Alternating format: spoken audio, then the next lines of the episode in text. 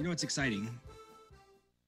No, I'm what looking is up at exciting? my cork board, and my laziness has finally paid off.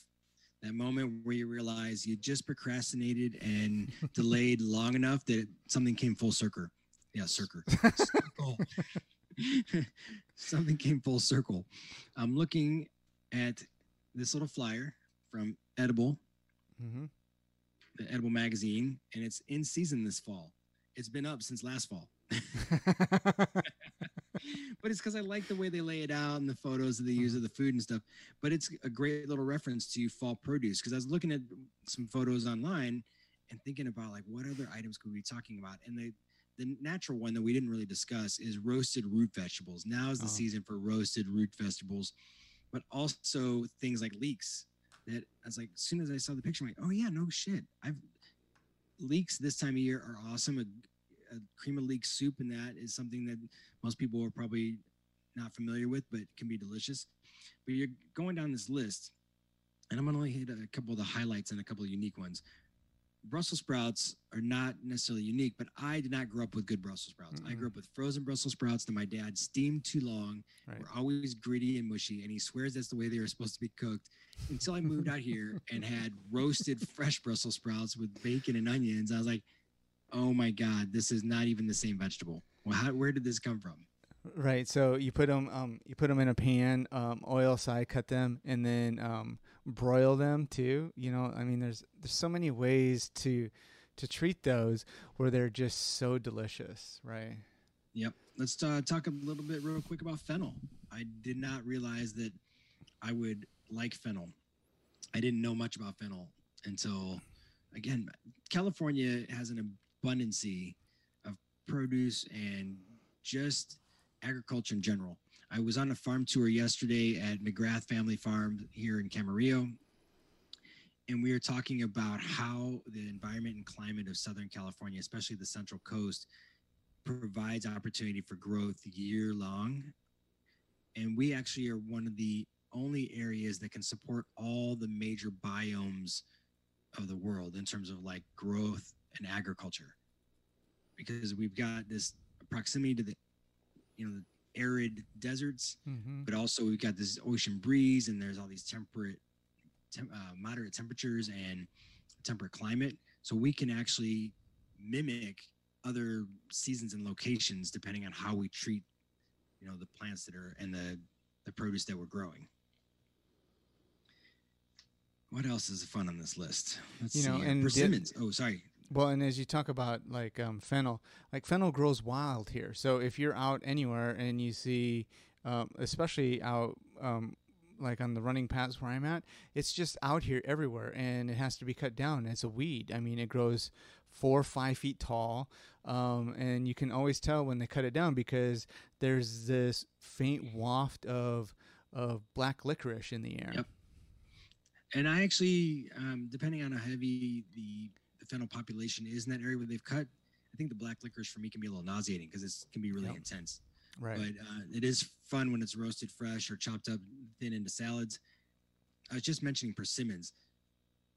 My mother loves persimmons. I didn't know my mother loved persimmons until she visited in California and talked about loving persimmons because I don't remember eating persimmons growing up. Mhm. I'm like, where did where were you hiding this secret love affair of persimmons?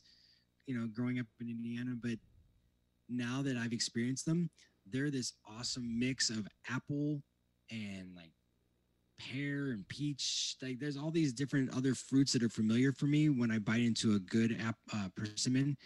But there's two particular varietals, and I don't know if you like yours crispy or or mushy, Curtis. What's your direction?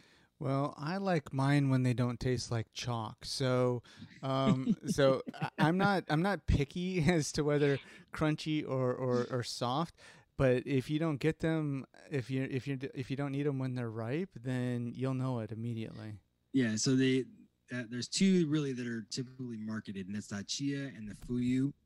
I'm a fuyu kind of person. That's a non-astringent variety, and again, I like mine a little crunchier. I don't like them when they get soft and mushy on the inside. Um, so I I gravitate towards the fuyu for sure. Right. Yeah.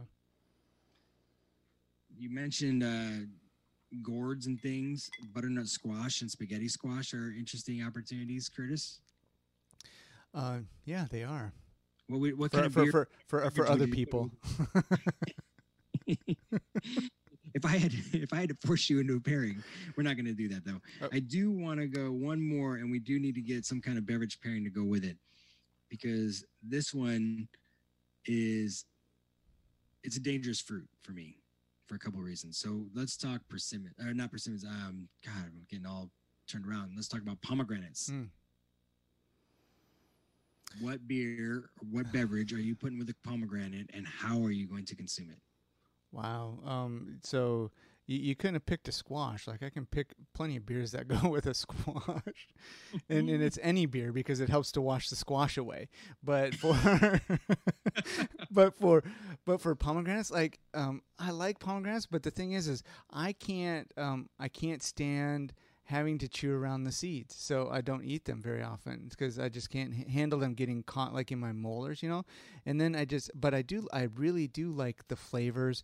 Um, wow, uh, I'm thinking probably because that's such a dark, um, like a tart, bright flavor. I'm looking for something that's going to be dark, um, perhaps like a, a Belgian quad.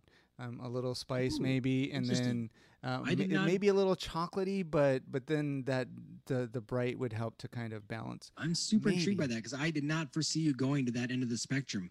I thought you would have stayed more in the lighter direction, like we were talking about with, um, you know, maybe a, a pilsner, or I liked your um, concept of the, um, like the Belgian direction, with maybe even a saison, or you know, obviously there there are a lot of wild ales and sours out Mhm. these days that are playing with the, the pomegranate, but I'm intrigued by this dark, darker direction. Like, what if we even did a pomegranate porter?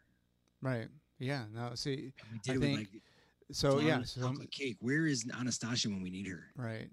Absolutely. And and I think uh, you know the the one the, the uh, one of the reasons why I thought about that was just that pomegranate is such a strong flavor too, and so um, you know we don't have to worry about overpowering the pomegranate flavor. That uh, I don't think we have to worry about it too much. I mean, I think it can happen, but um, so maybe maybe a Belgian quad is too high. Like maybe that's pushing it too far. Well, let's go the triple then. Let's bring it a notch down. Well, uh, then I'm, but it's not as dark and heavy. I think. And, and no, I'm- but at least you're getting to third base, Curtis, for the triple. Uh, okay, I'll, I'll go as far as I can get with this one, and, and we'll see. But I think uh, I think a, a, a, um, maybe um, I'm thinking like a Baltic porter, one that's uh, a little heavier, um, a little chocolate, not quite as roasty, but still in that in that range. Try it out and let us know. All right, there.